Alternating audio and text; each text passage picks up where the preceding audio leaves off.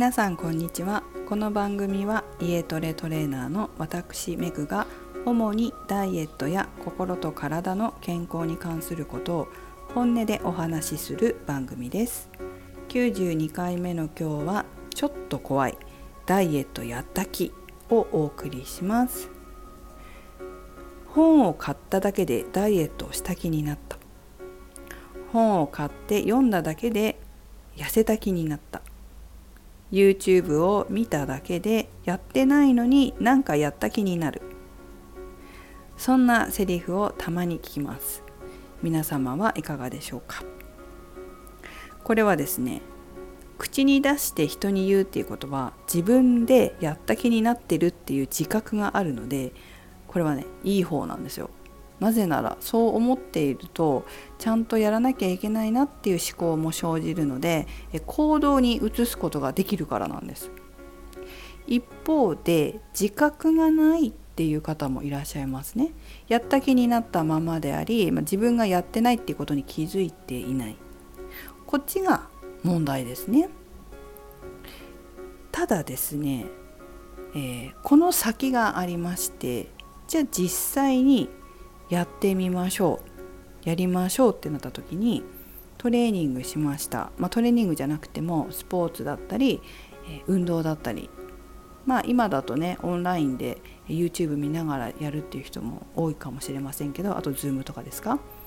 まあ、それで汗をかいたり体を大きく動かして爽快感を得たり気分が良くなったりそれからちょっと筋肉痛になったりそういったことを感じると多くの人はやった気になるんです。で達成感を感じるわけですよ。でそれ悪いことでは決してないんですね。それだけでいいというケースもあります。例えば、えー、ストレス解消のために運動してる。それから、えー、ちょっと運動不足だから運動不足解消にやっている。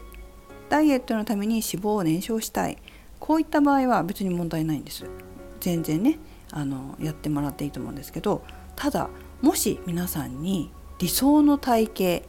タレントの誰々さんみたいになりたいとかね、え、そういう目標美ボディになりたいそういった目的があるのであればもしかするとこれが邪魔をしているこのやった気運動やった気が邪魔をしていることがあるかもしれません。と言いますのもやった気になることと本当に美ボディになるという結果が出ていることは別だからです。これ仕事も一緒じゃないですかね。たまにこう聞くんですけど頑張って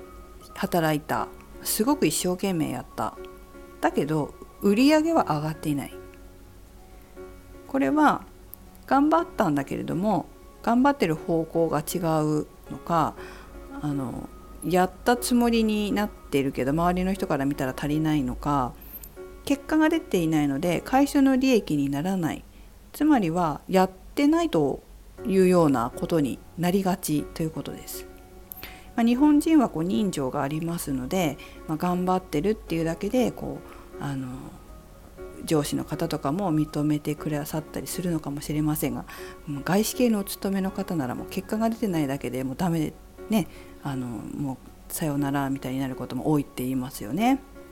まあ、それと同じように美ボディ自分の目標となる体型があるにもかかわらずそこにもし達していない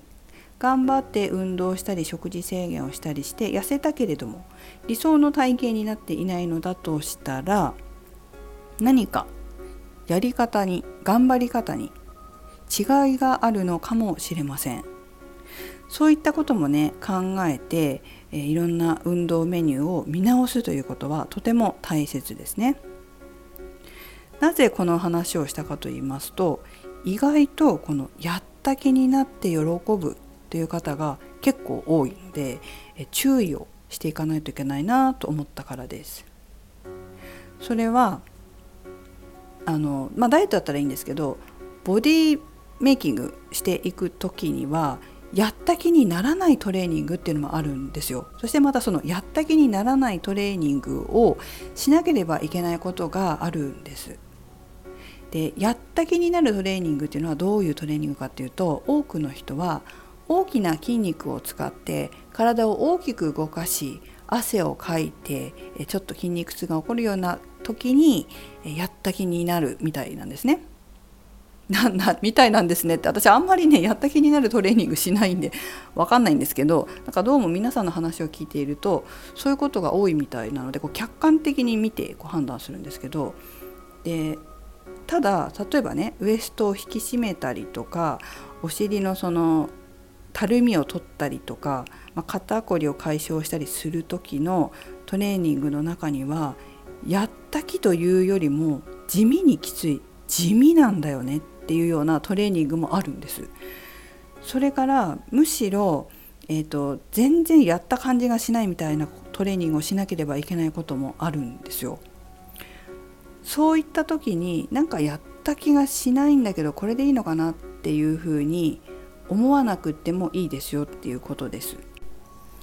まあ、私はそのパーソナルトレーニングっていうのを、まあ、今は指導していていろんな生徒さんの要望に応えるためにこうメニューを作ってるんですけど、まあ、その辺も結構気をつけながらあのトレーニングメニューを組んだりしてます。やった気になりたいっていう時もあるじゃないですか。こう汗かいてあのすっきりしたいってっていう時もあるけれども、まあ、その方の体を見て目標を見た時にだけど一方でやった気にならないこのトレーニングが必要なんだよなっていう時もあるんですよ。まあ、その場合はこううまくメニューを組んで組み合わせて満足感を得てもらえるように、まあ、メニューを組むんですけれどもやった気にならないその地味にきついトレーニングとかなんか何や出されてんのか分かんないトレーニングっていうとこかがすごく重要な時があるんです。だからもしね他のトレーナーさんに見てもらってる方とかもし聞いてらっしゃるのであれば、まあ、そういうメニューを出された時も何か必要があってこの人はやらせてるんだなっていうふうに思ってもらえるとあの効果が出てくると思います。特にですねお腹の引き締めのトレーニングなんかは本来きつくないと感じるようになってから引き締まってくるっていうことがよくあるんですね。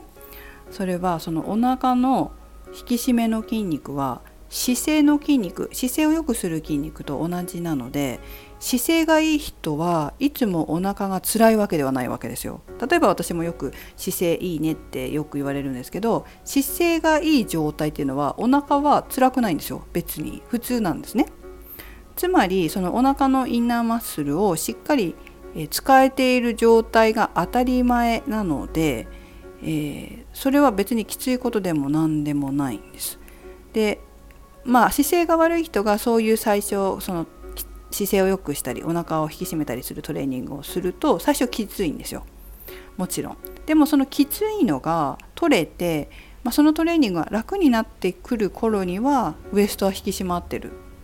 なぜなら、まあ、姿勢もね良くなってると思いますし、えそこは使えて当たり前の本来使えて当たり前の筋肉だからです。そういうことがあったりとかあとはそうですねあの体の歪みを取るエクササイズなんていうのは本当は骨格をこう調整しなきゃいけないので、えー、体の動きを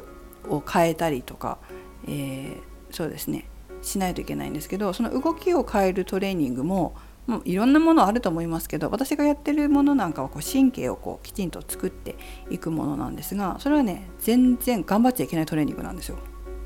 頑張ってはいけないトレーニングを、えー、するんですけどそれが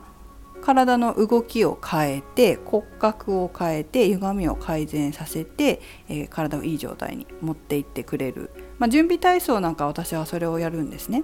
そうすると、まあ、歪みが取れた状態でトレーニングができるのでえきちんと筋肉歪まないでつきやすい、まあ、完璧には難しいですけど利き腕とか利き足があるから。だけれどもそのただ準備体操をストレッチしてやるよりもきちんと骨格の歪みを取った状態でエクササイズできるので、えー、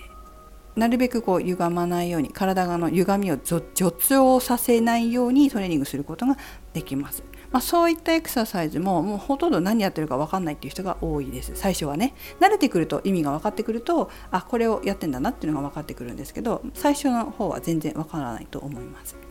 まあ、それから、まあ、それと同じように、えーと、使ってない筋肉を使わせようとすると、まあ、その何て言うかな使ってない筋肉があることで体が歪んでたりボディーラインが崩れたりしている場合は必要な筋肉を使わないといけないわけですよね。その使ってないから歪んでたりするわけだから使ってない筋肉を使わせようとするトレーニングっていうのは実は地味にきついよりもひどくてですねあの油汗が出るんですよ。普段その筋肉を動かしてないので、えーと、命令系統がないんですね。そこの筋肉に対する。指令がいかないんですよ。で指令を起こすのに油汗かくんですよね。それがまたき違うきつさっていうか辛さというか動かない筋肉を必死で動かそうと命令を脳から出してるみたいな感じなんですけど、まあ、そういった筋肉はやった感っていうよりはもう油汗で疲れたみたいな感じなんですがそういったエクササイズも美ボディ作りに必要となってくることがあります。